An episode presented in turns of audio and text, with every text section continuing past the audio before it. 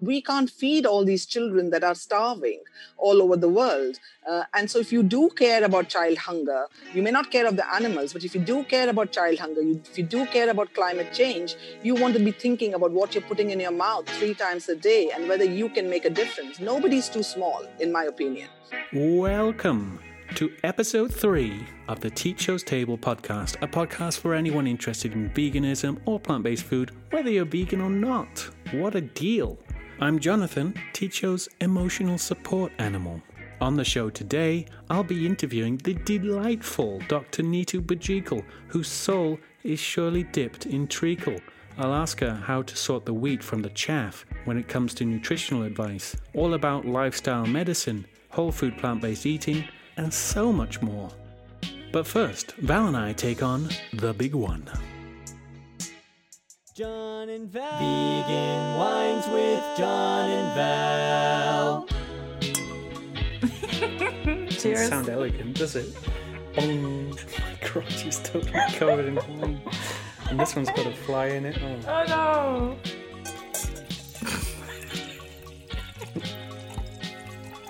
no! what a mess. Elegance squared. Uh-huh. That's a good thing it's rosé. So I'm back again with Val Gallardo, my pal and level 7 vegan. uh, today on the show we've got the big one, the question that we knew was coming at some point. Vegans in relationships with non-vegan people. Uh, that's the topic today. Uh, first things first, we're going to open the wine of the day which again is La Posada. It's from La Posada Winery in Argentina, but this time it's the Syrah Rosé. Also organic like last time. Last time it was the Malbec. This time it's the Syrah Rosé. Get your nose in there. See what you think. Cheers. Cheers. It's it's lemony. It has that kind of astringency. I think is the word they use. I knew I shouldn't have brushed my teeth before I came here. dear, oh dear. We've chilled it, of course, as it's a rosé. Hmm. We're drinking it just in time now in early autumn because it's more of a It's summer. more of a summer drink. summer I rarely drink it, Me neither, actually, but they Um, can be very nice. but this is nice. Yeah, with a light meal or barbecue. Hmm. Too late for that, but um, yeah, it's refreshing. Sent to us again from Oxfam Fair Trade. Thank you, Oxfam Fairtrade. very kindly. Why do they send it to us? Good question. They just want you to know that they have a range of vegan wines. Most of their wines, I think, are vegan.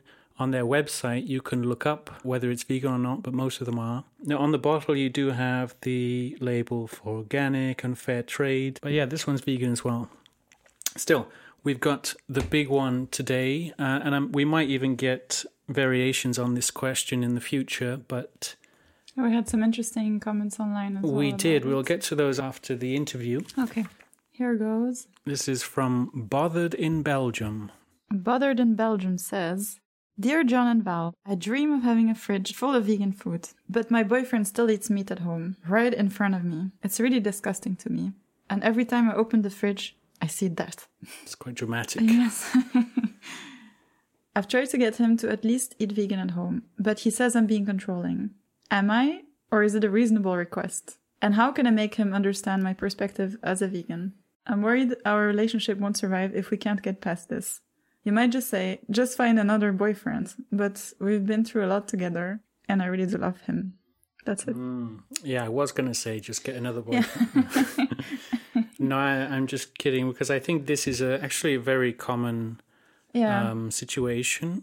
And I was just reading something, a statistic, something like something like half of vegans uh, in a relationship went vegan because of their partner. Yeah. Don't quote me on that, but it's something like that. So that gives you hope in a way if you're a vegan stuck with a meat eater. Yeah, I, I think um, people in- influence each other, and like with time, probably this person will Well, be less likely to eat meat or like. bothered in Belgium is getting impatient. Oh yeah. they want practical advice today. um, like a emergency solution would be like to get a separate pantry or like a separate fridge. Hmm. Indeed, it's a big problem because I, I assume they eat together.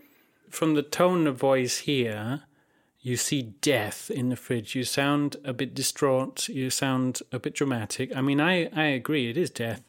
But I wonder, do you talk to him in the same tone because then you could be creating a, a sort of a sense of guilt or shame. And uh, even if you believe eating meat and animal products is a shameful thing, I think we all understand that that might not be the most productive way to start a conversation with someone by shaming them. Yeah, we don't we don't know their relationship history either. Like We don't. um, this controlling thing, it could be about uh, food, it could be about other things. I don't know. So it's kind of tricky without like having more information. Um, also, like I think there's nothing you can do really.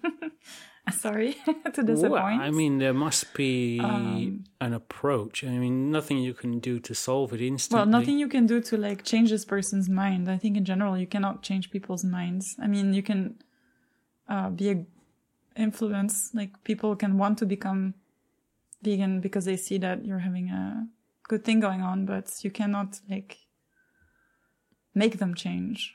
I think. No, certainly not. Well, whatever you've been doing, it hasn't worked so far. That's clear. And, maybe maybe it's not about you bothered in Belgium. Maybe it's just that um, your partner is not ready to do that yet. Um, maybe just try discussing the situation with them in an open way, not in a sort of "I want you to be vegan. How are we going to achieve it?" way, but more in the sense of asking questions like what is challenging to you about it? Yeah, and that's it. uh, you know maybe your partner is also thinking about the impact it will have on their family life but they're too shy to admit it. You know who knows what are the many reasons they're grappling with. So yeah if you're getting this frustrated i imagine the other person is you know equally frustrated and maybe even more you know. Yeah. so don't force it is my general advice I mean, just for yourself, like because uh, you're disgusted at the sight of meat, maybe the best solution is eating separately for a while, at least to alleviate like your frustration. But indeed, I agree. Like asking questions like, "What is stopping you from eating the same food I eat? Why don't you want to eat it?" It's also unclear if like they refuse to eat anything that's vegan or if they just don't want to give up the meat. I think it's it's the latter, right? Like they in in that case, it could be a belief that meat is essential for health. Yeah, a lot of something people like that. think, think think that, but if that's the only thing, there's a lot of uh, stuff you can read online about uh, healthy vegan diet. I think Mm. uh, one of our favorites is Dr. Greger's uh, nutrition Yes, facts. good old Dr. org, Greger, nutritionfacts.org. Yeah. Yeah, yeah, he's got hundreds of studies on veganism and like how food affects you or your bodies. Yeah, and Dr. Nitu, who I'll be interviewing shortly, has some other resources that she recommends. So I'll put all that in the description for the podcast. I think another aspect of this, a potential aspect, because as you say, we don't know everything about the situation, we don't know much about it. Another aspect is the power dynamics of this couple. We sometimes don't want to give up territory. We don't want to give up ground to a partner. If the relationship is tense, we feel like we're constantly going back and forth or trying to assert our value. Mm-hmm. Every little gesture seems to have subtext to it. Maybe your partner is thinking, oh, if I relent and go vegan, does that mean that you win? Is that another victory for you? You know, I hope that's not their dynamic. I, I hope. I hope not. I'm just thinking out loud here. you know, you get that in families as well, where there there's a, a definite kind of hierarchical structure. Yeah. People are not uh, negotiating in terms of logic predominantly. They're sort of negotiating the power structures that are already in place. Yeah. Um, Yeah. uh, food can be really tied to identity as well like Yeah. um, culturally like what you grew up eating and like what the food that your family made was uh, maybe it's like a meat heavy diet especially some men imagine that it's like giving them strength or whatever i Mm. think i think um, my advice would definitely be get to the cause of what's uh, Mm. what's going on Investigate. like ask questions that don't blame or judge but just like what is stopping you from eating this food that i made or this food that i want to eat try to understand each other better Mm. Yeah, I think you're right. And I'm no doctor, but my diagnosis is that Bothered in Belgium is jumping the gun a little bit just step back because you may be freaking your partner out a bit. You might be thinking, what kind of uh, militant vegan have I gotten in bed with, literally and figuratively? So rein it in a little bit because it's not working what you're doing. Just be patient and loving. and care for yourself as well. Like um, Yeah. if it's really if it's really making you miserable, um, eat separately. Um, That's quite I don't know. Yeah, a statement in itself, isn't it, to eat separately? it is. Yeah. Next thing they'll be uh, sleeping separately. Do you ever have a similar situation? Um, I gotta say no. This is probably why I'm trying to help from a different perspective of like maybe it's power dynamics, maybe it's you know maybe it's just because the person is too intense. hmm I've um, dated meat eaters before. When I was While you were vegan? vegetarian, A no vegetarian. vegetarian, but in any case, like they ended up vegetarian or vegan. So I think that's why I say you influence each other. I mean, it's not that I was campaigning or anything. It's just by No. by sharing meals and like cooking together. I was just reading about this phenomenon called the knowledge gap. I think it's a media studies thing. Um, because Christopher Sebastian from VGN News uh, was doing a sort of analysis, and they said, um, ah, yeah, the knowledge gap is basically how clickbait works. You see something, and that gives you the impression that there's something you don't know, and that makes you uncomfortable. That's a Oh, sort of cognitive dissonance. So you could kind of clickbait your partner uh, effectively by by not trying. You know, just by doing your thing and being knowledgeable about what you're doing, they will realize that there's something going on with you that you really love and that you're getting a lot out of, and they're naturally going to be intrigued by that. I was afraid when you said clickbait your partner. I was like, that sounds really bad. Well, it's nothing sexual about it. That's what you're. No, no. I thought it was like a scheme to manipulate them. Oh no, no, not not like some sort of online dating. Things you shouldn't uh, do in the kitchen. No, nothing like that. No, I'm just using a bad analogy Oh, uh, with this. But yeah, basically just what I said before. Don't, don't be too intense. no, care for yourself. Um, live and let live. I think. That's we- stupid because he's eating meat. yeah, so- that's right. but um, I think we should leave it there because number one, we're not qualified to take this any further. We don't have any direct experience with that. no. Number two, we got a lot of responses to this. Uh, Yeah, we should read those. We're going to read those out afterwards. Yeah. That's going to take longer than usual.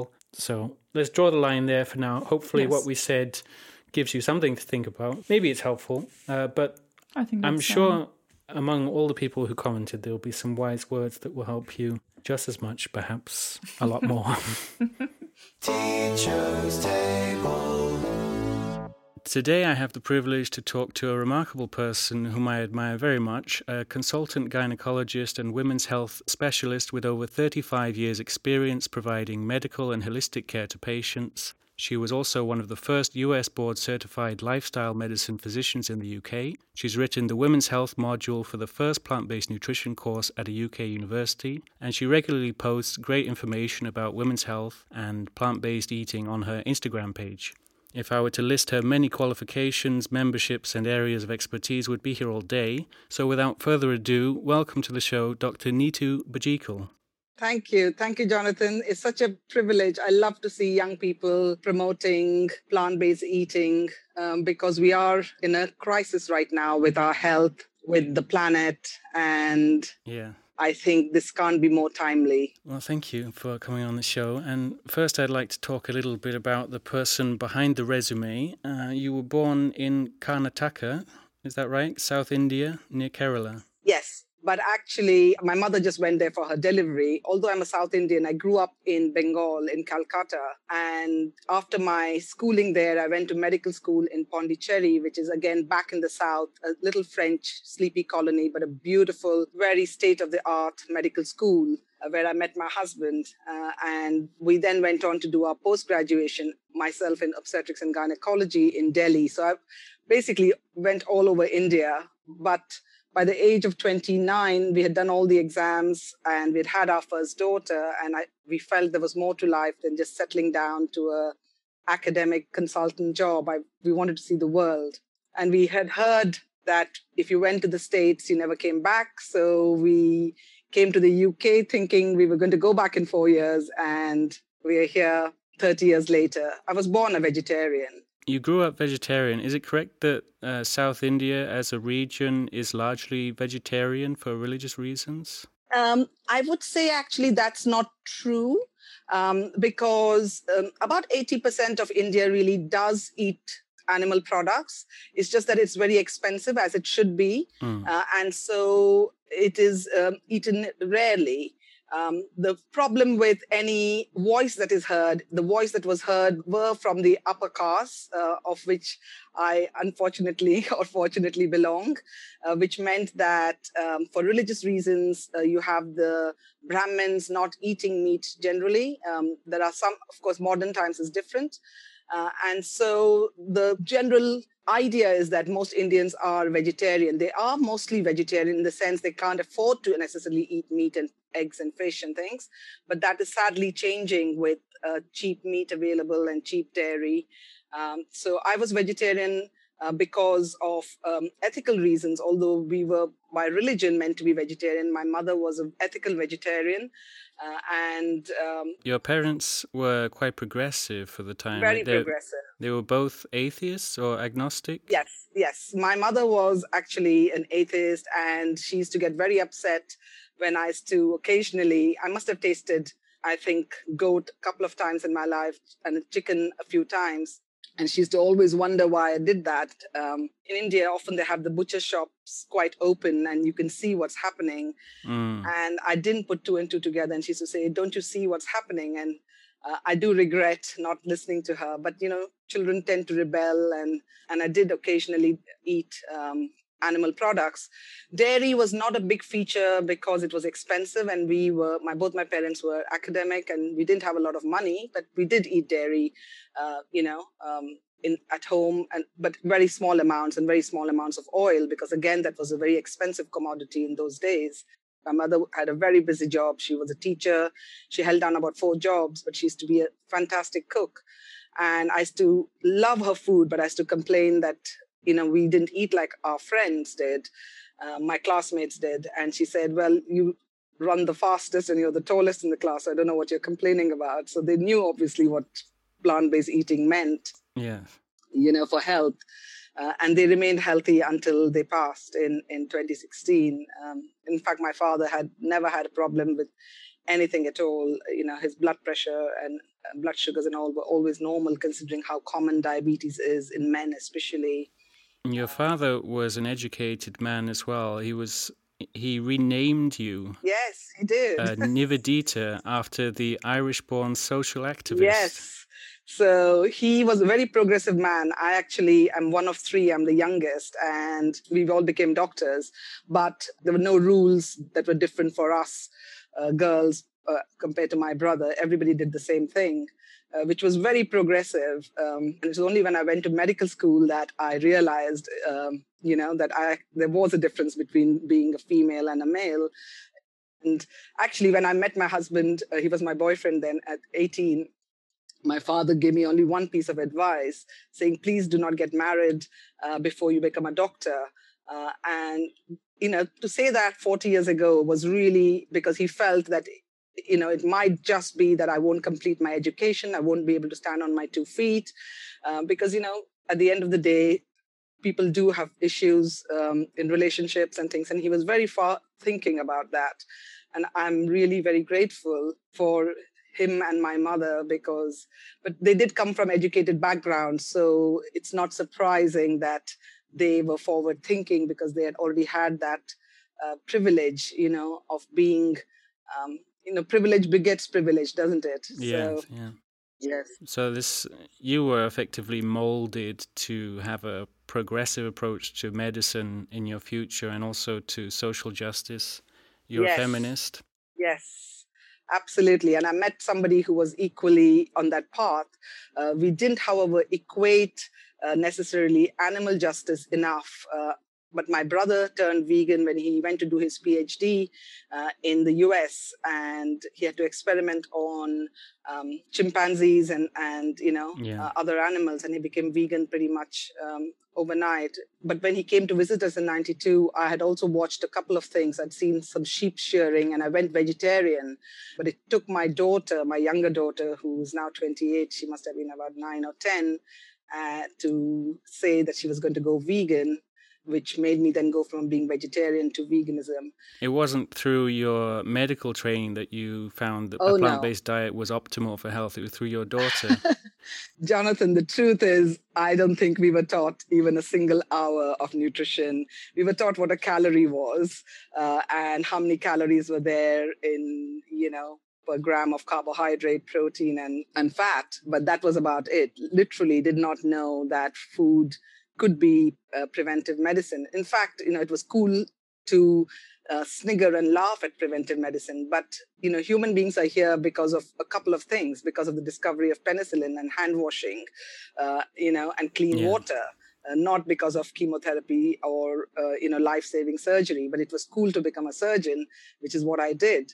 And as I progressed, I realized that I was making a difference to all these people, and yes, changing their lives. Know, I was in obstetrics and gynecology, and it was very exciting. But the truth was, I was seeing women after the illness had started. And I myself, as an obstetrician and gynecologist, did not realize what help is available out there and that there was no help. Because at 38, so just before my daughter turned vegan, my younger daughter turned vegan, I um, became prematurely menopausal, which means the average age of menopause, which means when you stop your periods, is um, a- about the age of 51 all over the world. So that's constant. And that means no periods for a whole year. And then you label somebody as they are in the menopause, and that's where they stay uh, and have hot flushes and all kinds of symptoms, depending upon which part of the world you come from uh, and how acceptable it is to talk about it and your diet and, uh, and other things. But to become menopausal at 38 happens to under one in 100 women. Uh, and I was unfortunately uh, one of those women who stopped their period, but I was very fortunate that I'd had my family by then. Yeah. So um, I was really suffering, really suffering with panic attacks and hot flushes, but I didn't know what was happening. I put it down to stress. Doctors are terrible patients. I didn't have the time, you know, so I was just going to become a consultant. I was really struggling when my daughter came home and dropped this another bombshell on me saying that she was going to go vegan and you know she loved her sausages so i didn't understand what it actually meant and said why can't you just be vegetarian and she said oh don't you understand that uh, white equals red the milk that you're drinking mom uh, that cow has to go to the slaughterhouse so I was taken aback uh, because I knew that you could be very unhealthy eating a vegan diet by just having white bread and crisps and Oreos. Uh, and I didn't know any other vegans, um, and my brother was far away. So um, I had to really relearn everything. And I was really surprised. In about three months, I noticed I was feeling very much more energetic. Um, and I always thought I had a good diet. I was always slim. Um, never really, uh, you know, I was always active. I, I didn't really think that I could be any healthier until I changed my diet. And in those days, 20 years ago, really 18 years ago, you didn't have junk vegan food that much. You, Mm. you, you knew about some accidentally vegan foods, but you didn't really have that much of junk food. So I essentially always cooked at home um, and used to get really frustrated because I didn't know any vegans. I didn't know what plant based eating was. And over the years, I started then realizing why do I feel younger and healthier and more energetic? And I started looking into it. So it was this change to a plant-based diet that got you interested in lifestyle medicine as Yes. a an approach. because I thought if this is helping me so much, surely there must be something. So then started researching uh, quite a lot. Maybe um, you could explain what the term lifestyle medicine means and how it relates to conventional medicine. Yes. So lifestyle medicine is the use of evidence-based approaches to uh, prevent, manage, and even reverse um, chronic illnesses. You know, 80% of what I see, what my husband as an orthopedic surgeon sees, what a GP sees in their surgery is related to a chronic lifestyle disease, such as heart disease, diabetes, hypertension, Alzheimer's, uh, and lots of women's health conditions. So what happens is we try and treat these lifestyle diseases with medications. And of course, there's a place for medication. But if we can even prevent these conditions, because these are among the top 10 killers all over the world. Okay, so this is not just US or UK or Belgium, it is among the top 10 killers in the entire world. And what we are doing is we're throwing tablets at it, we are throwing surgery at this. And so lifestyle medicine is not uh, alternative medicine. It has to be scientifically proven, it has to be evidence based. And what lifestyle medicine is about is following six pillars. The six pillars of lifestyle medicine tends to be or is uh, eating a predominantly whole food plant based diet. By that, I mean that the vast majority of uh, your diet or the way of eating should include an abundance of fruits, different fruits, uh, lots of vegetables. Focus on green leafy vegetables, lots of intact whole grains, which means that the less processed the whole grain is, the better it is. So there's a hierarchy of, of uh, grains, which means that uh, your black rice or red rice or wild rice is better than brown rice, which is better than white Mhm. rice. You understand? So, you know, white bread is among, can worsen your diabetes, while if you have rye bread and sourdough bread, that's better. So, the less processed, the more fiber uh, something has, it's better. So, fruits, vegetables, intact whole grains, lots of beans and lentils. We know that the longest living societies tend to eat a lot of beans and pulses. The uh, next thing is nuts and seeds. So you have a handful of nuts and seeds, which gives you all your good fats as well. Yeah. Okay. And herbs and spices I like to include because they're very good for immunity and for uh, reducing inflammation. So a whole food plant-based diet is an anti-inflammatory diet. And chronic lifestyle diseases are inflammatory in nature. So that means that cancer, heart disease, diabetes, uh, Alzheimer's, uh, endometriosis, polycystic ovarian syndrome, any medical condition you can think of, they have inflammation as their building blocks. Yeah. So if you can actually reduce that inflammation by uh, flooding your body with anti-inflammatory foods, uh, you know, living in areas where, if you can, where there's not much pollution. So all these things. So the first thing in lifestyle medicine is eating a predominantly whole food plant-based diet, which are all those things that I mentioned. The second thing is regular exercise. By that, I don't mean going to the gym. What I mean is moving naturally. So Yeah. going for walks, working in the garden, working in the kitchen, you know, cleaning your house, doing your shopping. Uh, yes, great if you have a desk job, you know, if you can have a standing desk or if you are uh, able to go to the gym, that's fantastic. So exercise is the second pillar. The third pillar is making sure that you get good quality sleep. So a doctor like me in obstetrics and gynecology has always had disturbed sleep. So when you have disturbed sleep, your cortisol levels, your melatonin levels, uh, all these things will fluctuate. And as a result, we know that people who have poor sleep uh, tend to have more lifestyle diseases and they also tend to have uh, poor weight control and things. So, good quality sleep of seven to nine hours is really important without screen time and things.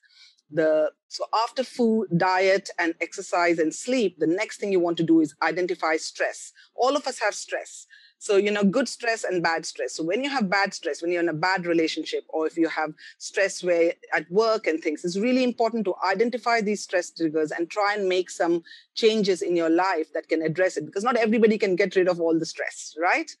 Is- This is uh, music to my ears, really, because it's actionable advice that's based on evidence, scientific evidence. Yes. It's not a quick fix. I experienced a couple of years ago, I went to a doctor uh, with panic attacks, and he immediately prescribed me antidepressants without asking anything about my lifestyle. It's not that I'm against medical drugs, but he seemed offended when I came back and I said I'd first like to try and eliminate some lifestyle factors.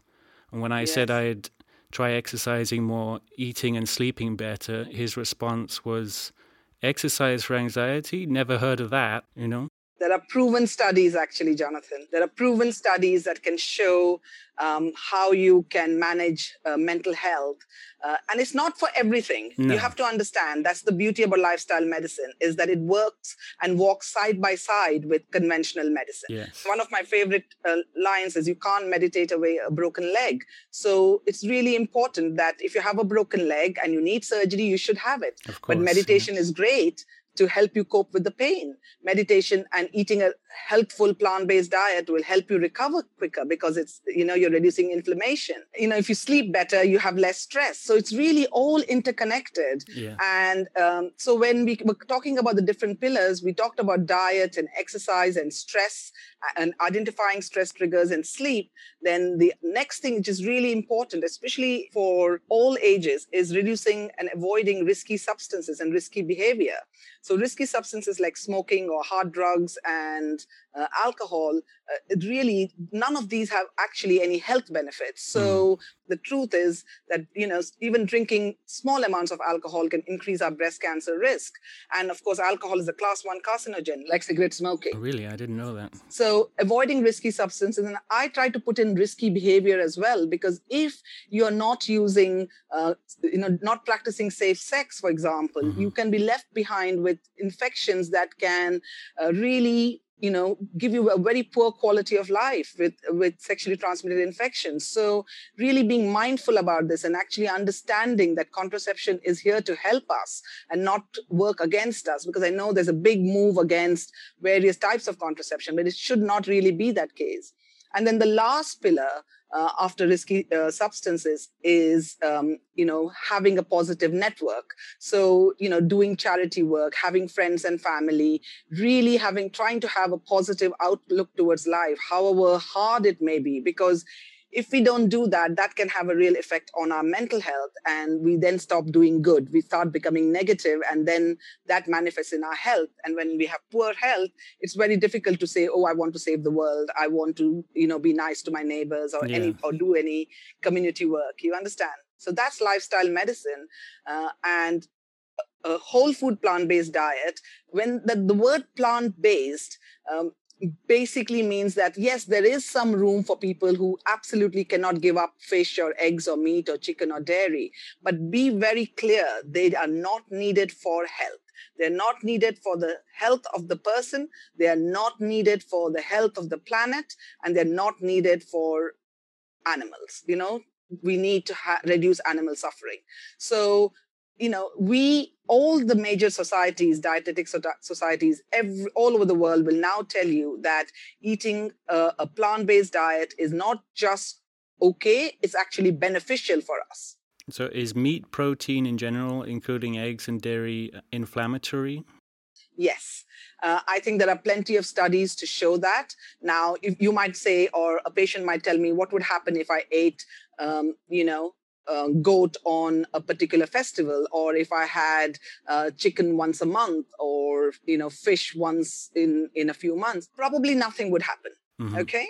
Um, and it also depends on the rest of the quality of your diet. So if you're having a whole food plant based diet and you eat this once a month, I suppose nothing's going to happen. But most people don't do that. Most No. people eat uh, 60% of the diet in the UK, I think, is from processed food. And I think less than 12% comes from fruits and vegetables, of which 6% is processed chips. You understand? Yeah. Um, so, um, you know, if you look at the average person's diet, it would be muesli with uh, a dairy yogurt, um, and they think it's being healthy. Then they would have for lunch, they would often have, um, uh, you know, a tuna sandwich, uh, and then in the evening they would have chicken with um, some vegetables. And yes, it's it's better than having a highly processed diet, but if you look at that kind of diet, sooner or later it'll catch up with you because it's very high in animal protein, and we don't need that much of protein. Protein is a um, is something that dials up cancer. So we don't want high levels of animal protein. What we also don't want is high levels of isolated, uh, you know, plant protein because we don't have the studies yet. So you know, it's fine if you're a bodybuilder or uh, you know an extreme athlete.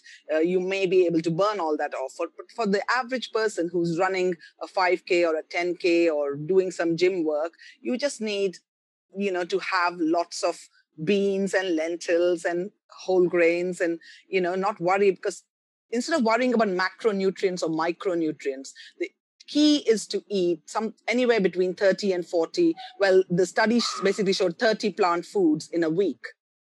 Different plant foods.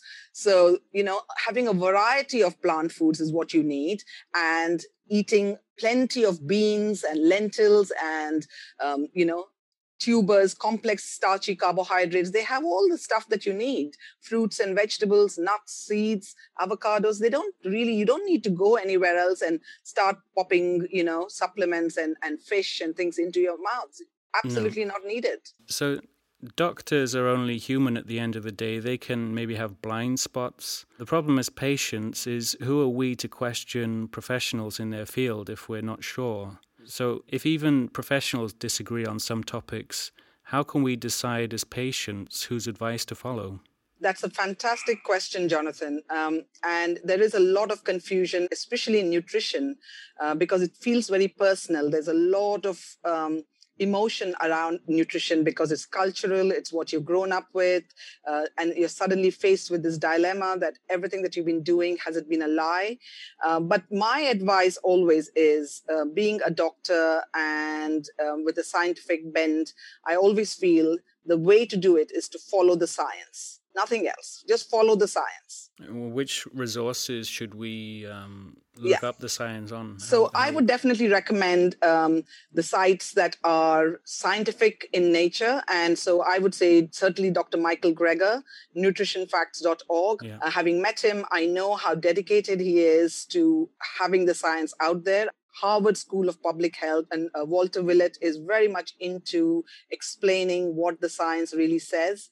Uh, the Canadian Food Guide and Eat Lancet guides, these are all, you know, really done very good work telling us what is helpful and what isn't. And so yeah. uh, the Eat Lancet guide brought together 30 scientists from all over the world and basically says that, you know, there's not much point being just healthy and being the only person standing on this planet you understand?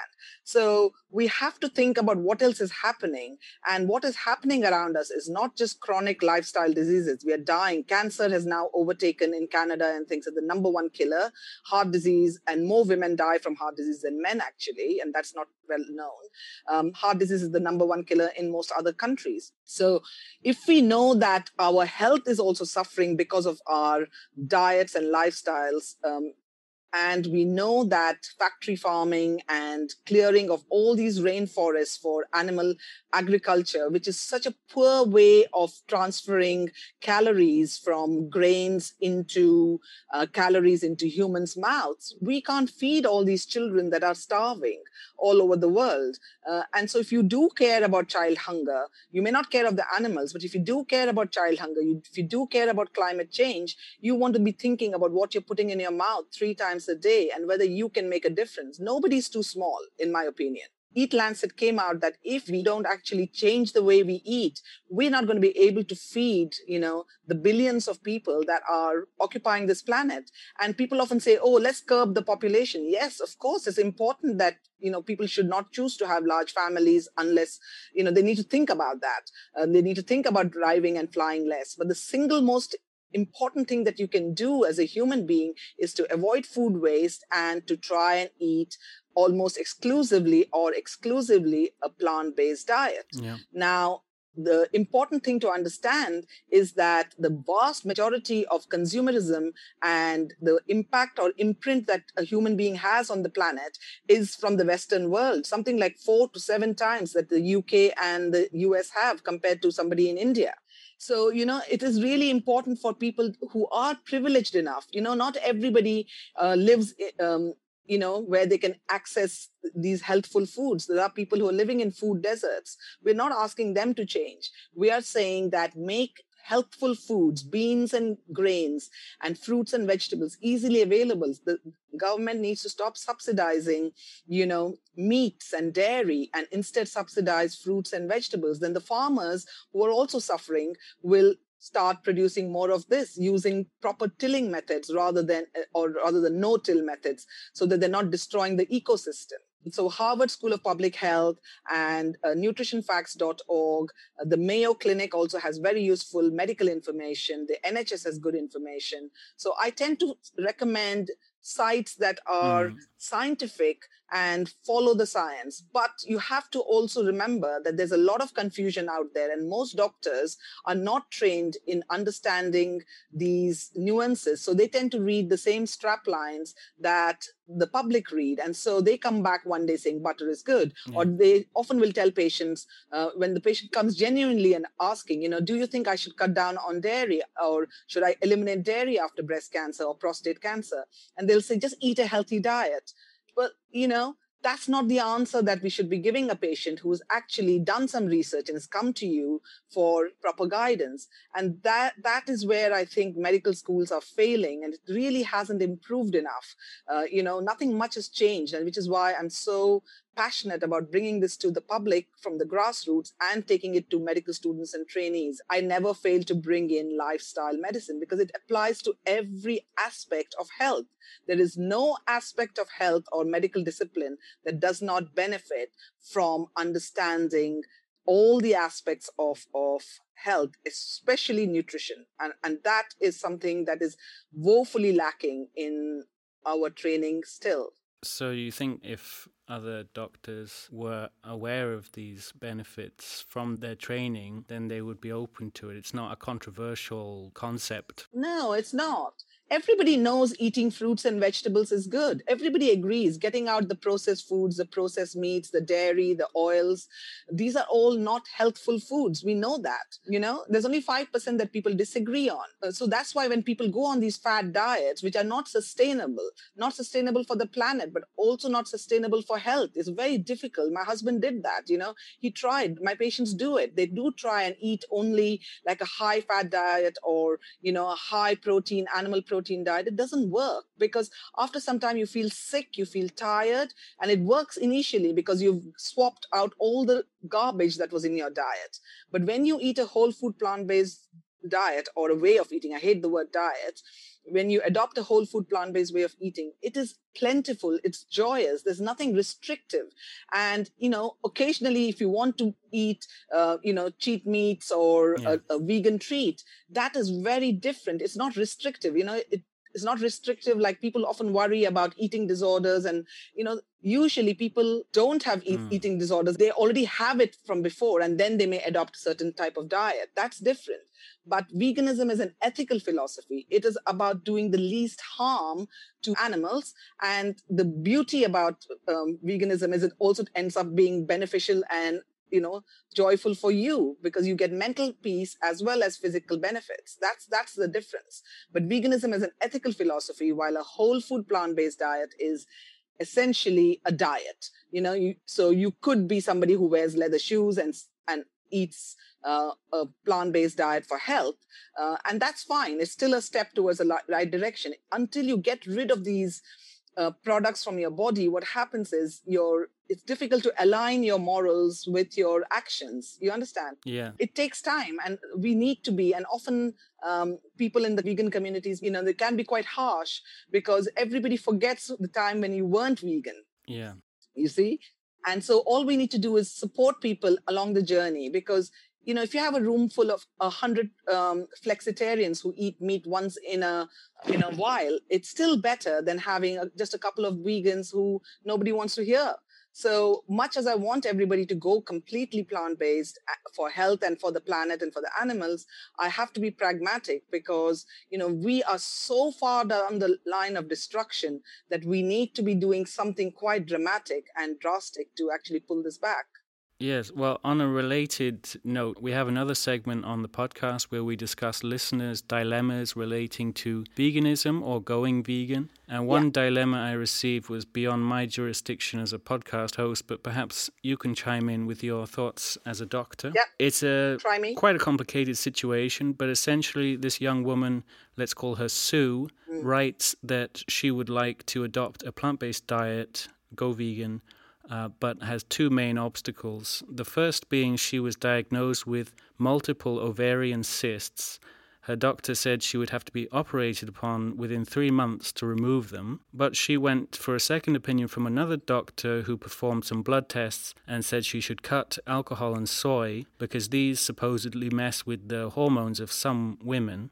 So Sue cut out soy and alcohol from her diet, and the cysts uh, went away on their own. Or at least they went down. Or she said her blood tests were more normal and there are still ups and downs, but it's not so extreme anymore. She's also against going back to soy as she fears this would lead to more cysts. Uh, the second factor in her story is that she has type 2 diabetes and she's concerned that carbs are a no go for her. So that rules out a lot of vegetables and um, other foods. So, Dr. Bajekal, perhaps you could give us your perspective on her concerns. So let's talk about ovarian cysts. So young women will have ovarian cysts on one or both ovaries every month. That is part of a natural cycle unless you are on the oral contraceptive pill because ovulation has to happen by forming a cyst which will then release the egg and then the cyst will disappear. So if I scan women, often I will find ovarian cysts that are benign and they just disappear. They're known as functional cysts. They're just little water-filled cysts. They disappear. When you have somebody with multiple ovarian cysts, it depends upon the size. If they're small cysts, this young lady may be suffering from a condition like polycystic ovarian syndrome. These cysts don't need surgery. They just need dietary and lifestyle modification. Mm. And alcohol certainly can increase insulin resistance. And so cutting out alcohol is good. Cutting out soya is actually bad because there are plenty of uh, scientific uh, studies and trials to show that soya is not good just for polycystic ovarian syndrome by normalizing um, um, blood sugar levels, but it's also good for type 2 diabetes because it works with uh, weight loss, but also by normalizing all the hormonal parameters. So, soy um, itself has got plant estrogens, uh, which is also present in chickpeas and all lentils and all beans and um, is present in flaxseed. So, different types of isoflavones and lignans. Now, soya, the plant estrogens are actually very helpful. They don't behave like mammalian estrogen. The estrogen that is produced in our body fat. So, when you have women who are overweight or men who are overweight, they're at a higher risk of developing many of the lifestyle cancers. So, for women, breast, ovarian, and womb cancers tend to be higher, and for men, prostate cancer. Studies have shown especially there have been very good studies for prostate cancer that there's a 26% reduction in uh, prostate cancer when people swap dairy for soy. So unless you're allergic to soy, there are about 20,000 studies done in soya, and the plant estrogens actually block the harmful effects of mammalian estrogen found in meat and dairy and all the animal products. So you actually want to increase soya in this situation. So I'm um, pretty confident to say that that was not necessarily the right answer unless this young lady was allergic. If she had others, so most cysts, if I scan women a couple of months later, will disappear. So this is not down to usually if it's just a simple benign functional cyst, it's not because she's cut out alcohol or soy. So that's the first thing. If it was a cyst that she was born with or a, other types of cysts like dermoid cysts and things, diet doesn't change. For that, uh, if it's a reasonable size, she would need surgery. But if she has multiple cysts and if they're tiny, then those are called polycystic uh, ovaries. And for that, we know weight loss of 5 to 10% and eating a complex carbohydrate um, diet. So avoiding refined carbohydrates. So she's right when she says carbohydrates, but we're talking about refined carbohydrates. So mm. white bread, white rice, cakes, and donuts are not good, just like red meat and chicken and things are not good for lots of female health conditions, including endometriosis. So my advice to this young lady would be that if she doesn't have an allergy to soy, um, if she is allergic to soy and or doesn't want to eat soy, that's fine she she can still have a very healthful plant-based diet uh, on without eating soya. It's not a problem. But i would recommend for most people who are listening that children should have one portion of soya in a day at least. And one portion is what is held in one handful. So a, chi- a small child's handful is much smaller uh, compared to a, an mm. adult.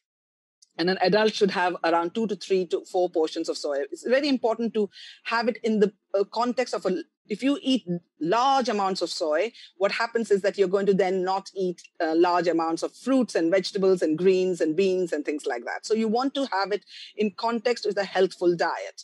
And it should be minimally processed. So isolated soy protein is not something that I would recommend, as I said, unless you're an extreme weightlifter or extreme athlete. Right. I would recommend um, eating, um, you know, minimally processed soy. So I'm talking about soya milk, soy yogurt, edamame beans, miso, tempeh, tofu, things like that, which are very healthful. And women will actually find a benefit from it and men will find a benefit. There are no man boobs here, and reproduction is not affected at all. In fact, it has helped. Uh, in men, especially men who eat large amounts of animal protein, will have uh, more problems with erectile dysfunction and sperm uh, action uh, from studies. We know that. So, this young lady has done the right thing by cutting out alcohol because alcohol is not a health food, but soya is a health food. And I have fantastic uh, fact sheet on my website that people will really benefit from, where I try and do a lot of myth busting because nothing excites people as much as soy does. And one has to remember that 70% of the soya that is um, grown and all the rainforests that are being cleared is not for human consumption. Human consumption accounts for only 6% of the soy, Wow. which is almost always non GMO, at least in the UK, and it comes from Asia and things. Most of the rainforests are being cleared for animal feed, and you have large amounts of GMO soya and, and, um, corn that is being grown to feed cows and chicken and uh, you know dairy cattle which is then converted into uh, very poorly inefficient calories for us so if we and, and the rest of the soy that is grown is grown for biofuel to transport these animals so i hope i've answered your question Yes, your very well, and uh, thank you for that.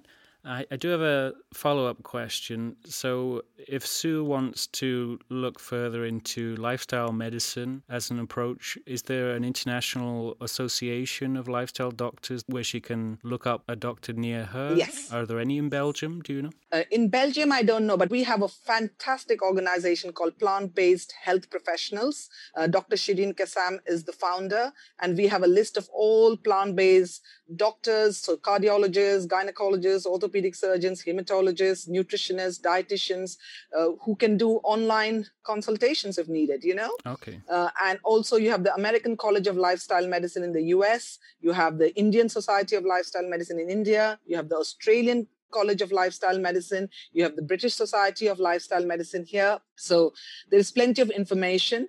Uh, and my own website, which is www.nitubajekal.com, has about 50 fact sheets on various women's health conditions as well as on lifestyle medicine. What should I eat? What supplements should I be taking? People often take a lot of supplements and they have a poor diet. You don't need all those supplements. You need very few supplements because supplements are not a replacement to eating healthily. So, what supplements would you recommend as standard as part of a vegan diet? Uh, so I would recommend vitamin B12, whatever your diet, because 40% of omnivores are also deficient in B12, especially after the age of 50, because the intrinsic factor that is produced in your um, stomach reduces. And so you may not be absorbing the vitamin B12. A daily dose tends to be better than a weekly dose. Uh, so you might want to take a smaller dose uh, of vitamin B12 every day, especially if you have skin breakouts. Some people may notice that. So you may have a spray. So vitamin B12 definitely. For people of color, definitely, uh, I would recommend vitamin D3. And for all people, um, I would recommend vitamin D3 anywhere between 800 to 2000 international units, especially with the current uh, COVID situation, Yeah. because we know that people who are vitamin D deficient may, it's a hormone, and it may actually be uh, a risk factor for being particularly ill with uh, Oh, coronavirus. So vitamin D3 is really important, especially in the winter months for all. But I would say people of darker skin need that. Sunshine, of course, is the best. And before you put your sunscreen on, you need to expose your the back of your neck, your arms, and your legs for anywhere between 15, 30 to 45 minutes, depending upon the melanin in your skin. And some simple things like when you buy mushrooms, mushrooms are fungi. And so you stick them out in the sun between 10 and 3 o'clock, which is the same uh, sort of duration time, which is the best time when you get the UVB rays. So you um, expose your mushrooms, but for longer, not for the 15 minutes or 45 minutes. If you can do an hour or two or three hours, they actually make enough vitamin D to give you your entire daily supply. Wow, what a great tip. Yes, and the other important thing to remember is to reduce breast cancer risk. Uh, other than soya, which is really very helpful, uh, just having a tiny, uh, you know, couple of um, between two and five button mushrooms is enough to reduce your risk of uh, breast cancer, just like drinking green tea also is, mm. and having flaxseed in your diet, which also provides you with your omega 3s. Um, so, vitamin D3, anywhere between 800 to 2000 international units. Um, every day vitamin b12 and if you're not wanting to take supplements do get your levels checked at least twice a year because it's really not uh, fun because when you get vitamin b12 deficiency you can get irreversible uh, nerve damage okay? And it can be horrific.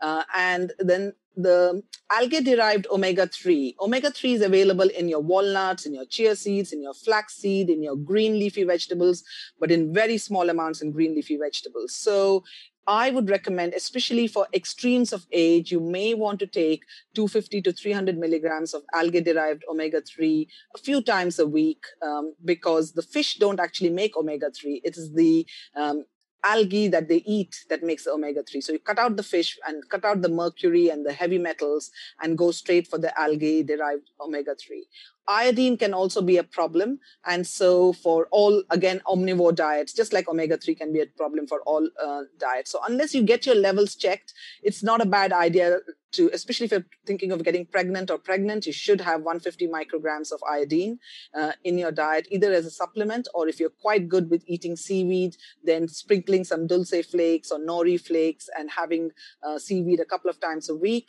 is, is good. But often people are not very religious with these things. So, you know, I tend to take a supplement that has all three uh, a few times a week, and I take an algae derived omega 3. I've only just started recently, I have to say. I need to see the science mm. before I recommend something. So that's what I would recommend. It's all on my website. What I feel uh, science has is informing me now. There is some suggestion that taking algae derived omega 3 in high doses can increase uh, prostate cancer aggression. Um, and whether it's fish oil or plant based, it doesn't matter. Mm. And so people can be a bit hesitant with that. So if you have the money to check out your levels that's fine. But otherwise i'd say if you are in extremes of age children and older people i think for brain health more and more suggestion is that it may help. But the jury is still out with omega-3 you may get away. I eat walnuts and flaxseed every day and chia seeds uh, but i also take a supplement a few times a week. Well it's good to have a backup yeah and uh, i also want to talk a little bit about your family it seems to me to be a real power family your husband rajiv is also an experienced doctor and orthopedic surgeon, yes. and he's also plant based. Yes. Your daughter Naina inspired your veganism and is a successful writer and journalist. Is that right?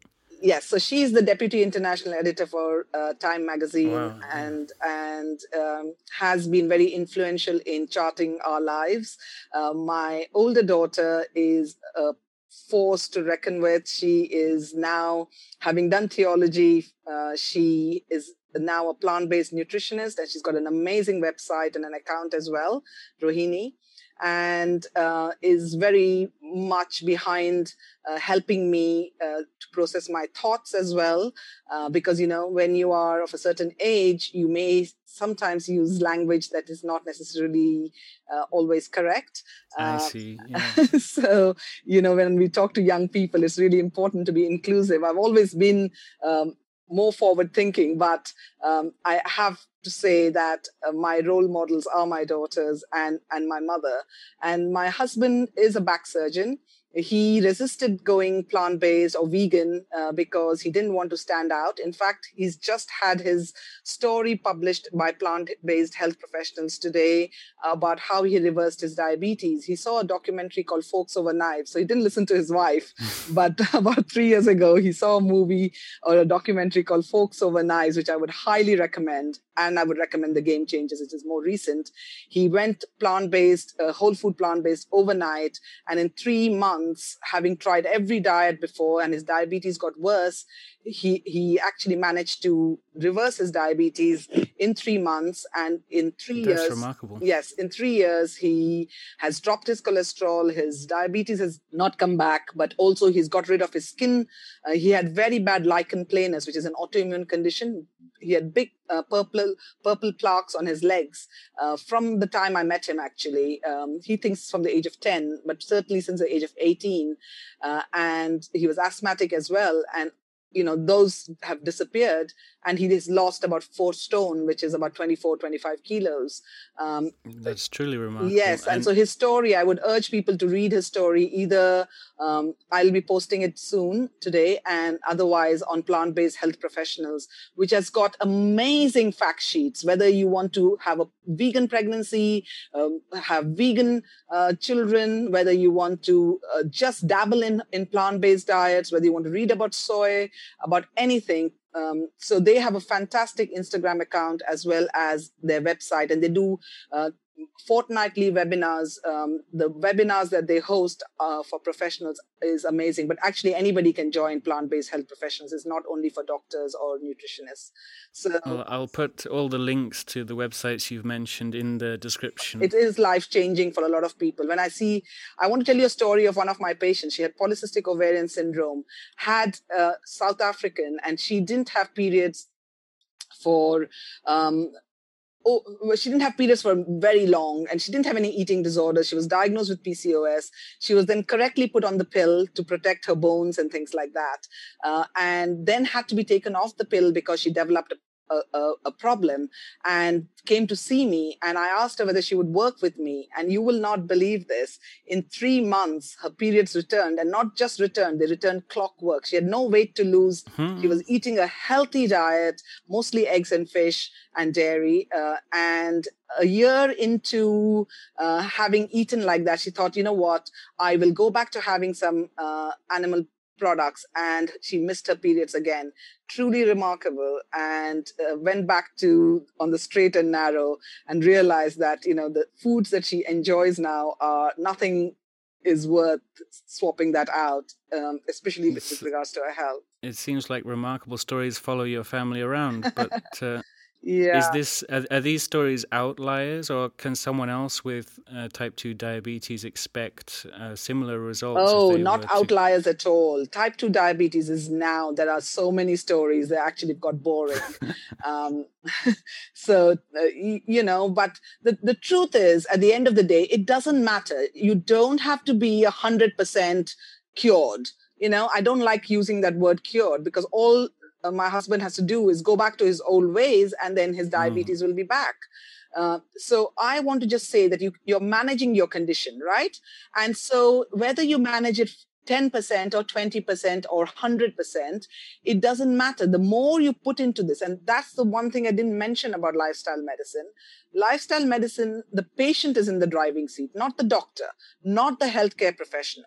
Okay, while in conventional medicine, the doctor decides for you. I decide whether my patient is going to have an operation. I decide, uh, and rather than making it more inclusive, while lifestyle medicine, the patient decides. I'm going to eat plant based for one meal of the day. The patient decides. I'm going to eat plant based for three meals a day. The patient decides. The patient decides they're going to go plant based, you know, seven days of the week. Right. No, the doctor is not deciding for you. They are there to just guide you to say, okay, this is great. With 20% of changing, you have improved this much.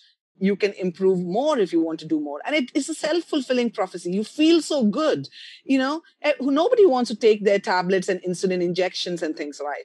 So, what happens is when you're doing that, you're always thinking about death, you're thinking about complications. Diabetes is one of the most, is the biggest reason why people are in hospital from you know blindness. My husband had cataracts early cataracts from kidney disease dialysis amputations. So you know all the time you're thinking of that when you're having your tablets and injections and which is why a third or even a half of diabetics don't take their medications regularly instead of that if you find a diet or a way of living where it is there is no restriction you're not weighing anything you're not calorie counting you're eating potatoes sweet potatoes you're eating you know um, fruits, all the things that diabetics are told they can't eat. Yeah. You know, you're trying to cut out junk foods and ultra processed foods and fruit juices and and oils which don't bring any health because they don't have fiber. The simple one word that I want all your followers to um, listen to is the word fiber. So basically, the average person eats about 18 or 20 grams of fiber, and it's recommended we eat 35, 30, I don't know what it is, 39 to 45 grams of fiber. Now, if you're on eating a plant-based diet, you hit that easily, a whole food plant-based diet. So to put that into perspective, uh, how much fiber would be in, say, an apple? Um, or, uh, It would be, a, I don't know, two, three grams, but beans has got the highest fiber. So eight grams, I think, for a cup. Um, so, you know, if you just don't worry about the fiber, even you just eat, you know, just to give you an idea of what I would eat in the day, um, I would have a big bowl of uh, steel cut oats that I would either soak uh, overnight and cook on a weekend. And that would often have a lot of sprouted grains, but you don't have to. You can just get steel cut oats. Um, rolled oats is fine, but obviously, the more processed the oats are, the less the fiber it is. You soak it, then I have put a cup of soy milk. So there's a lot of fiber, soluble and insoluble fiber in porridge oats. And I would have that with a tablespoon of flaxseed um, and chi- chia seed that has been milled. I would have cinnamon in it. I would have a banana. I would have an apple chopped up. I would have um, blueberries, blackberries, walnuts, you know, uh, a compote in it. So a couple of dates chopped up. That's a lot of fiber. You know, that's that's a big breakfast. I would often then take a green smoothie to work uh, I, on the days that I can't have my big breakfast. And again, I throw everything into it kale, mango, bananas, apples, things like that. So it doesn't matter if the foods are blended up to a very fine uh, particles. So the, the imp- yes, that's a very good question. Smoothies are very good for people who have very small appetites, who may be battling with cancer, for example, who are old and who don't have big appetites, children, uh, pregnant women. So you would tend to have um, smoothies because they it's difficult to eat large volumes sometimes of green leafy vegetables and things. But the important thing with uh, smoothies that uh, should be that you should sip them. You should not glug them down because you want your mouth, this, uh, the amylase in the saliva, to break down uh, the the um, the fiber and the, and the cells as well. You know the cells are already broken, but you want them to digest the carbohydrates. Right. So you don't want to glug down your uh, smoothie, and it's very different from a fruit juice. So you know, having smoothie a few times a week is a good way of getting your greens and your uh, other foods in. Especially somebody like me who has a busy lifestyle. Sometimes I tend to do time restricted feeding. So if I'm not going to be at home to have my large bowl of porridge, I will throw a whole lot of porridge, uh, oats and beans into my smoothie, and I'll take a big, um, you know, can of my smoothie, which I will sip over a couple of hours and then rinse my mouth out because, of course, it's got lemon and ginger and things like that. So you want to rinse it out to protect your enamel. So it really, what I'm trying to say is that you can work it to fit your lifestyle. I tend to have a couple of baked potatoes for lunch when I'm in the hospital with baked beans and steamed vegetables and salads from the canteen, and that's available in most places. Um, or if I'm at home, I would have, you know, some rye bread with hummus that I've made at home. It just depends on what you have. How much time are you interested in cooking? Do you want to, when you go into the shops, can you buy whole foods? Buy, you know, everybody Yeah. says, oh, don't have canned foods, but at the end of the day, I'm lazy. I don't want to soak all my beans, you know? Speaking of your busy lifestyle, are you you're also working together with your daughter Rohini to raise funds for Made in Hackney. Yes. Could you talk about what that is and what you do for them?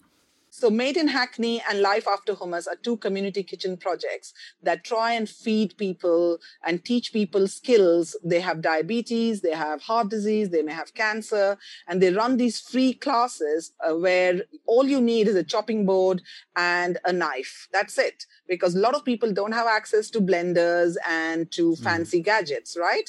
Right. So we uh, they teach. Um, so often I will do a talk, um, or my daughter might do a talk, or some other person would do a talk, and um, or they may have a video from Physicians Committee of Responsible Medicine. And so basically, once the pers- the group has been shown, uh, given some scientific information, they are then taught to put that into practical knowledge. So they will, and of course, with the cur- current coronavirus situation, we don't have uh, you know face to face so i often do zoom classes. I'm doing one this thursday where i'm teaching four dishes which are all oil free so oil doesn't have fiber so we don't encourage large amounts of oil uh, or and you know learning how to cook oil free is also uh, very interesting and very tasty. Yeah, I, I'm interested in that myself, but I, I do love cooking with oil because it just makes things taste better usually. And well, when you're used to it, I suppose. yes But, when you're used um, to it afterwards once you're not used to it it actually tastes horrible I and see. so- what does oil do it basically roasts your food you can do the same thing in the oven by sprinkling water uh, when you are cooking uh, what i tend to do is i dry roast my indian spices. So when i'm teaching for example i'll teach four dishes this thursday uh, which would include a bean curry a, a different type of rice you know a salad a raita a, a vegetable dish uh, which you can put into a wrap. So when you roast your Indian spices, I used to watch my mother because oil was expensive, uh, and so she used to roast them until you get the aroma. And then, what you, if you're used to still cooking with oil, you can put a few drops at that stage. So, if, uh, my advice is if you use a tablespoon of oil, use half, and then go to quarter in a couple of weeks, and then go to um, a few drops, and then you'll find that you don't need to. So once the spices are roasted, you put a splash of really hot water, and that behaves like oil. Uh, and when you put your uh, onions and ginger and garlic and all that, they release water as well. So they actually cook in that. And you can use applesauce and wine or broth um, uh, also instead of oil. So you think that you need oil and you'll be so surprised. And what I say is, you know, at the end, what you can do is add a few drops if you want for the smell. You know, when I cook Bengali food, I want some mustard oil smell. If I want South Indian dishes, I might put a couple of drops of coconut oil. Coconut oil, by the way, is one of the most harmful oils because it is almost pure saturated fat, one of the few yeah. oils that raises your triglycerides. So the only oil that is okay, and the problem is when I say it's okay, is extra virgin olive oil. Extra virgin olive oil is very hard to come by. Most of them are fake. Right. So cold pressed extra virgin olive oil it has got some healthful properties. It's got monosaturated fatty acids and uh, polyunsaturated fatty acids. But I always say again, one of my very uh, favorite sayings, which my daughters will always laugh at me, is to say, "Eat the olive, but not the olive oil. Eat the grape rather than the grape juice." And That's a good rule of thumb. Yeah. and eat the coconut uh, flesh rather than the coconut oil or the coconut milk. So once you understand that you're eating the whole food, then when you do digress, you know, see, I'm an ethical vegan as well as a whole food plant based um, advocate. But the truth is that if you show me a vegan donut, I will eat it. Um, Yeah. and, you know, I will eat the vegan pizza. You will catch me doing that. Um, because that's how I originally, you know, I never had that all those years ago. But will I do Yeah. it every single day? No, I won't, because I'll feel so rotten. I'll be craving all the my delicious foods that I eat uh, on a daily basis. So, uh, but I don't like being rigid about anything, uh, except being rigid about being vegan. That's the only thing I'm really, really rigid about. But I would not advocate a junk food vegan diet because that doesn't do you any good. It doesn't do the movement any good. And so um, it's really important to be aware that you are probably the only person, the only vegan that people are going to meet. Uh, Yeah. And if you are not that role model, they're going to say, ah, that's the reason why Right. I don't want to be the vegan. You understand? Well, um, it's starting to seem more feasible now that I might reduce oil. Um, but another thing we like fat for in food is that it can impart a sort of creamy texture. Yes. So if you had like a tikka masala, yeah. could I make it creamy by adding Oh. a, a sort of cashew cream? Of course. You don't have to. So, if you don't have time, you can get cashew cream, but I tend to just soak the cashews. And then when I'm blitzing, I have. So, most of my recipes, if people go on my website, they'll find lots of recipes. Most of my recipes are very quick and easy. But one of the things, I have a wonderful dish, which is a Bengali dish called aloo dum, where you actually make these potatoes in this creamy sauce. Uh, and, um, you know, instead of uh, dairy yogurt, you can use plant based yogurts. You can use cashew nuts um, if you're not worried about, um, you know, having a lot of nuts. Uh, so nuts are healthy and they can actually help you lose weight. You want to keep them unsalted. You want to have a handful of nuts. Um, and so So even though they contain oil and That's quite fine. high calories, they help you lose weight. Yes, because they, they, they satiate you. You understand? I see. So, yes. so we are asking you to eat a handful. We're not asking you to eat a bucket full of salted nuts because then you will reach for the alcohol, and you know it becomes a vicious cycle, isn't it? Uh, so unsalted nuts um, will have fiber, and that's how it works. So you're not eating. Uh, food that is separated out from the fiber. The fiber is in it, and that's what slows the release of anything into your bloodstream. So, um, yeah, I, if weight loss is a goal, I wouldn't recommend eating four or five handfuls. The general advice in a uh, plant-based diet is to stick with one handful and then you crumble the nuts uh, so that you get more mouthfeel. So, you know, I tend to crumble my walnuts into my porridge or into my beetroot and rocket salad. I add lots of flavor like balsamic vinegar and, and lemon uh, and, you know, just creamy dressings. I have a wonderful dressing which I make with uh, soy yogurt, mustard, some agave syrup, a few drops, a whole, I squeeze lemon into it. And it is the most creamy, delicious salad dressing you can imagine. So really, it's not difficult, but you have to be interested uh, Right. in cooking. But I don't like anything that takes time. I, I love cooking, but I, I want to finish and get out. So, you know. Well, I do like a creative challenge in the kitchen, so I'm already thinking now how I might. uh, yeah, you will enjoy it. And, and don't be in a rush. Don't suddenly cut out all oil. What you do, what you do is for a couple of weeks, just halve the amount of oil and then Mm. Halve it again and then halve it again and keep replacing things and you'll be surprised. You know, the palate is very easily, you know, people who are trying to go uh, whole food plant based, I say do it for three weeks if you're already vegan and you will not look back. Uh, if you are somebody who eats meat and, and things, then do it gradually over three months so that your gut microbiome gets a chance to change. Otherwise, you start feeling bloated and things. So I have lots of tips on how to reduce bloating. I think my daughter has a full blog as well as a post on how to reduce bloating with beans. And that is to do with the fact that your gut bacteria are not used to eating anything that has fiber in it. And so you end up with this feeling and you blame the bean, beans instead of blaming the animal products. Now, one thing I'm still not entirely clear on in whole food plant based diet um, soy milk, tofu, soy yogurt, do those get a whole pass because they're just healthier? Um, they get a, a whole pass only because, so it depends on so some groups will say that um, avoid the higher fatty foods uh, like soya which is you know has got all the fiber the fat the protein. Um, some people will say avoid nuts. Some people say go very low fat. That doesn't matter. The bottom line is that these are minimally processed. So how else will you have drink your tea if you're not used to drinking your tea black or your coffee black you want to have a medium if you want to Mm. have a medium for your porridge you need some plant milk correct Right. So um, yes edamame beans are whole food so they get a complete tick but edamame beans won't have the same um, texture when you want to have a tofu scramble or you want to have i don't know tofu um, fake chicken paneer sauce you know what i mean so Yeah. it really is using different foods um, which are not really processed. We're talking about minimally processed. We're not talking about ultra processed foods.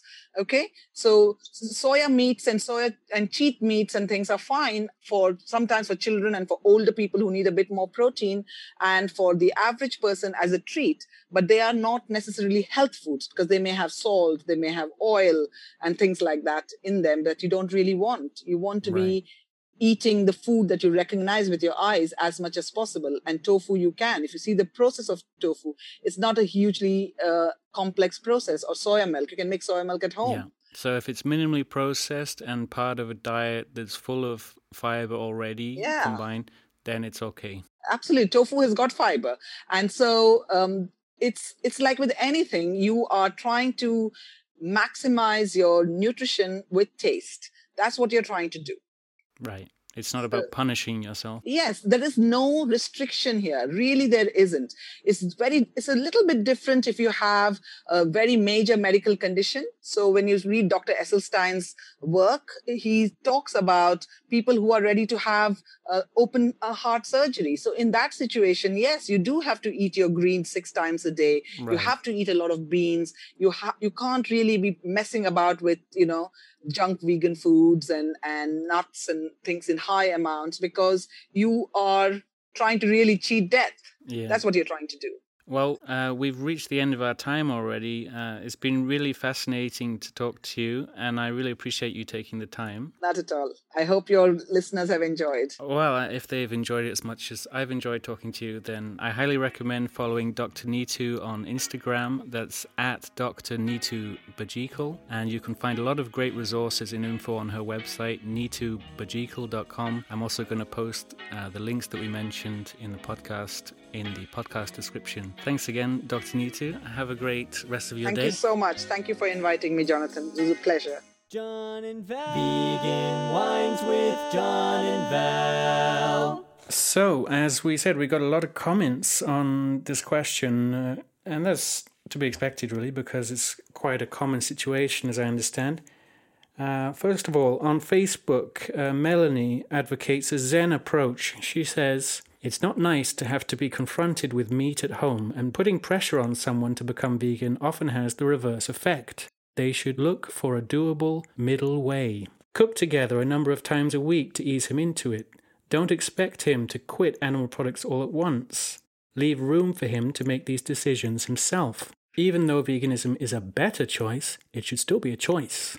Hmm. Relationships only work if both parties are willing and able to meet in the middle. Mm-hmm. Agree? Yeah, I do agree. I think it's like other things like that you don't want your partner to do, maybe like drugs or I don't know, habits that people have that uh, are discouraged by their partner. I mean, the final decision is always theirs. There's always um, free will. Mm-hmm. Now, uh, Alia in Germany can relate. She says, I had a similar situation to Bothered in Belgium. My BF, before we got married, wasn't vegan. We argued regularly because he kept bringing cheese home and feeding it to my daughter too. Hmm. After he watched What the Health twice and The Game Changers twice, both were available on Netflix. Twice. praise emoji, he finally transitioned. Now we are a vegan household, and our wedding was vegan too. Hmm. I totally relate to Bothered in Belgium's experience. It's really hard to be in a relationship with a non vegan, but don't give up on educating your partner, maybe with the help of such documentaries. Green heart emoji. nice. That's a hopeful message. Yeah, that's true. Documentaries can help. Yeah, I think it's not a magic bullet, but um, if you're already sort of open to it, it can help you think about things. Yeah. Matthew Felt Press on Instagram and a vegan for 16 years Wow, says that's impressive. Yes, it is, isn't it? If seeing him eat meat really does cause you that much distress, I'd suggest that maybe the two of you try eating meals at separate times or in separate rooms. That's what you said. Mm-hmm. Yeah, that's what I was thinking as well. that way, you're not controlling his behavior, but you're also standing up for yourself and your emotional well being. Well, it is a pragmatic Sound advice. solution. Yes. Um, it seems like it could be the start of a war, you know? seems like dissolution, but maybe Wow. resolution can come after dissolution. Oh, he, he goes on. It'll be up to him to decide whether he'd rather eat whatever he wants separately or only things that don't make you uncomfortable, since he can't do both. And pressuring you would be controlling behavior on his part. Also, you may decide you miss eating with him enough that you're willing to endure watching him eat meat after all. I don't think so, Matthew. But yeah, generally, It's, yeah. I, I like his uh, his inventive approach, Mm-hmm. thinking outside the box. Yeah, maybe that is what it takes. Missing each other. Something needs to be done. Something has to be done. Yeah, maybe Yeah. just the act of doing something a bit radical could Mm. um, give them an opportunity to think about things a bit more. A bit more. I don't know. Yeah, it's like give them- any any disagreement, political or otherwise. I think no. Sometimes people have different beliefs and they live in the same household. Um, Yeah. Usually they just ignore each other, but these are these are two people that intend to. And they, they get like confronted at every meal. Mm, there's more. Oh goodness. There's three more. Maya Ramsdam on Instagram says, if you make rules for your partner about what they can and can't eat slash feed your child, that's without a doubt controlling behavior. The 2 possibilities I see here are one, keep talking to find compromises you're both comfortable with, and find ways to avoid harsh confrontation with your partner's dietary choices. For example, store meat and dairy in closed, opaque containers. That is a practical solution. That's practical. yeah. That's true. Uh, accept your differences and basically deal with it. option Deal with it. she she has an option too. Work on setting your own boundaries. Your own behavior is the only behavior you can control. Mm, that's true. Yeah, I was going to say it sounds a bit like you talking there. you could have the boundary I will not be in a cohabitating relationship with someone who is not vegan. But then it is your responsibility to protect your boundaries and step away. I agree with everything except for the giving your partner limits to what they're feeding the child. Yeah, because it could be it could be your uh, child. It could be like it could be that your partner is not the parent of the child. Hmm. Um, so I think definitely you make the rules for your child if Yeah. you're a parent. Uh, Jessica from Antwerp, whose Instagram handle aptly is the portmanteau Jessica Antwerp, says, For me, it helped to realize letting go and applying a soft approach actually has the biggest and longest term impact. I will never try and convince anyone of veganism, especially not uninvited. It sets some people off. They get an idea that vegans are militant and it doesn't help you reach, quote, your goal any quicker. On the contrary, even. Having said that, I will not accommodate meat eating. Meaning, if you're in my house and I cook, thou shalt eat no animal produce. I hope so. I mean, it's our house. Imagine someone just brings a sausage in their handbag and uh, Yeah. slaps it on the dinner table. that would be super rude. The bit, yeah. Um, I I don't think militant is necessarily a bad word, but I understand in this context, like she means it like um pushy. She means or, socially gauche. She means Yeah. like, uh, like bringing bacon at the vegan dinner party. yeah, yeah. okay. As she goes on, uh, since being vegan, and this is a hopeful conclusion, since being vegan, I've dated a few people and I've been in two serious relationships. For some reason, I seem to attract massive meat eaters. The first relationship I had, I, are they massive people who eat meat or do they eat a massive amount of meat? wow. The first relationship I had, I actually transitioned from vegetarian to vegan. I didn't share much about it, but when he was at my place, he ate what I cooked. He then was intrigued by my transition, did the research, and is still vegan to this day, which is about three years after the breakup. Current relationship, also big meat eater. Coincidentally, just spent three weeks with me, 95% plant based. The veganizer. He lost lots of weight without effort, looks better, first felt worse, and then better. There's no arguing with that kind of experience. First got worse. Well, yeah, maybe that was psychosomatic. okay. Who knows?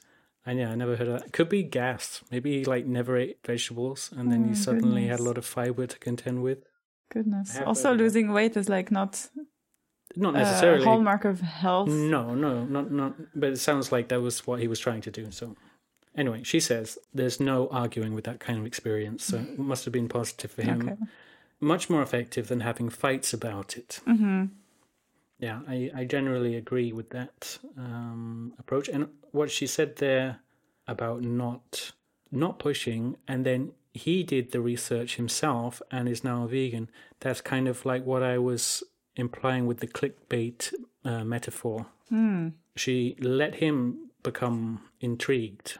And Yeah, let people be. Um, if it's in them to like have this um, realization or experience, then it will happen. yeah, But it I- won't happen by hammering. No.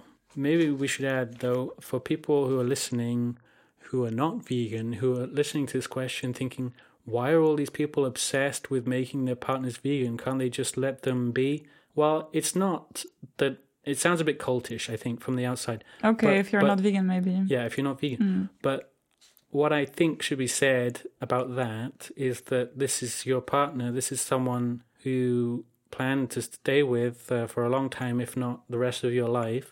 And um, it's important that they understand your values. And if you kind of know that if they're not vegan, clearly they don't understand your values the way you do. Otherwise, they would be vegan. So there's this kind of um, tension there. Yeah, there's tension um, because it's something fundamental um, when it comes to ethics. Like it's something you feel really strongly about, and like especially if you share a home together, you don't necessarily want to see like pieces of um, dead animals in your in your fridge. No, I understand that. I mean, the tone was very dramatic, but I understand the sentiment.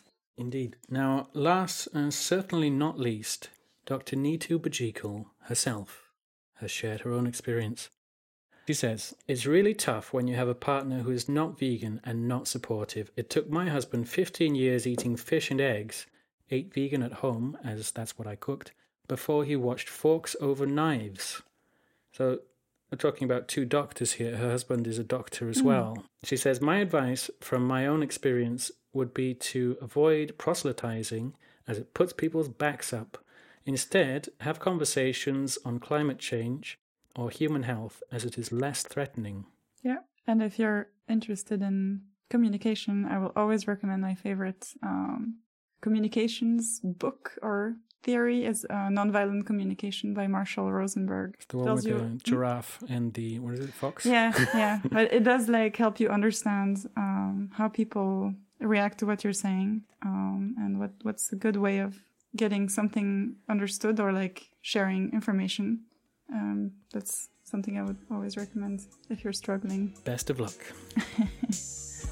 if you have a dilemma for us to discuss, you can submit it using the contact form on teachostable.com forward slash contact. That's all for today. If you've enjoyed listening, be sure to subscribe to the podcast so you can catch the next episode when I'll be talking to environmentalist, conservationist, and wildlife photographer Rachel Rabibo. Ciao, ciao.